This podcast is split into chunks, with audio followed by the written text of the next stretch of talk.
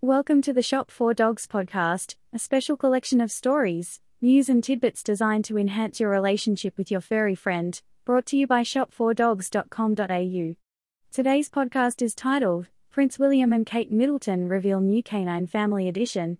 Princess Charlotte recently celebrated her seventh birthday, however, that wasn't the biggest information the royal household needed to share. Kate Middleton and Prince William included their most up to date furry family member in Charlotte's birthday pictures.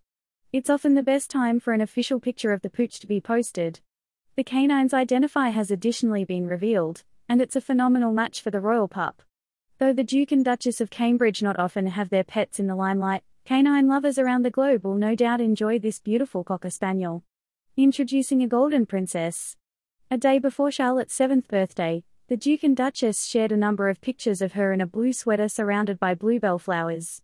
In a single picture, she's joined by the household's Cocker Spaniel. Sources revealed that the canine's name is Orla, a Celtic title meaning Golden Princess. So, it fits this lovely pup perfectly.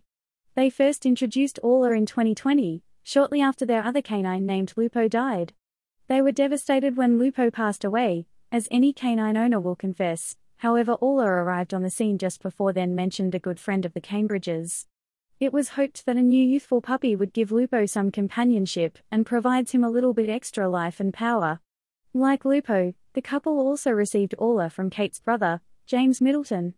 James has six canines of his own, and he additionally breeds Cocker Spaniel puppies.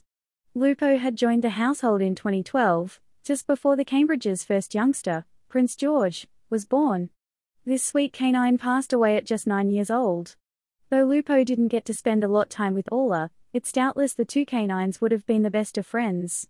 William and Kate don't publish about their children and pets regularly because they wish for their kids to have a reasonably regular upbringing.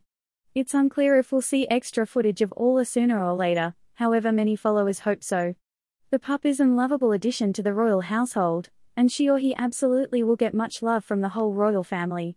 Well, that's all for today. Thanks for listening.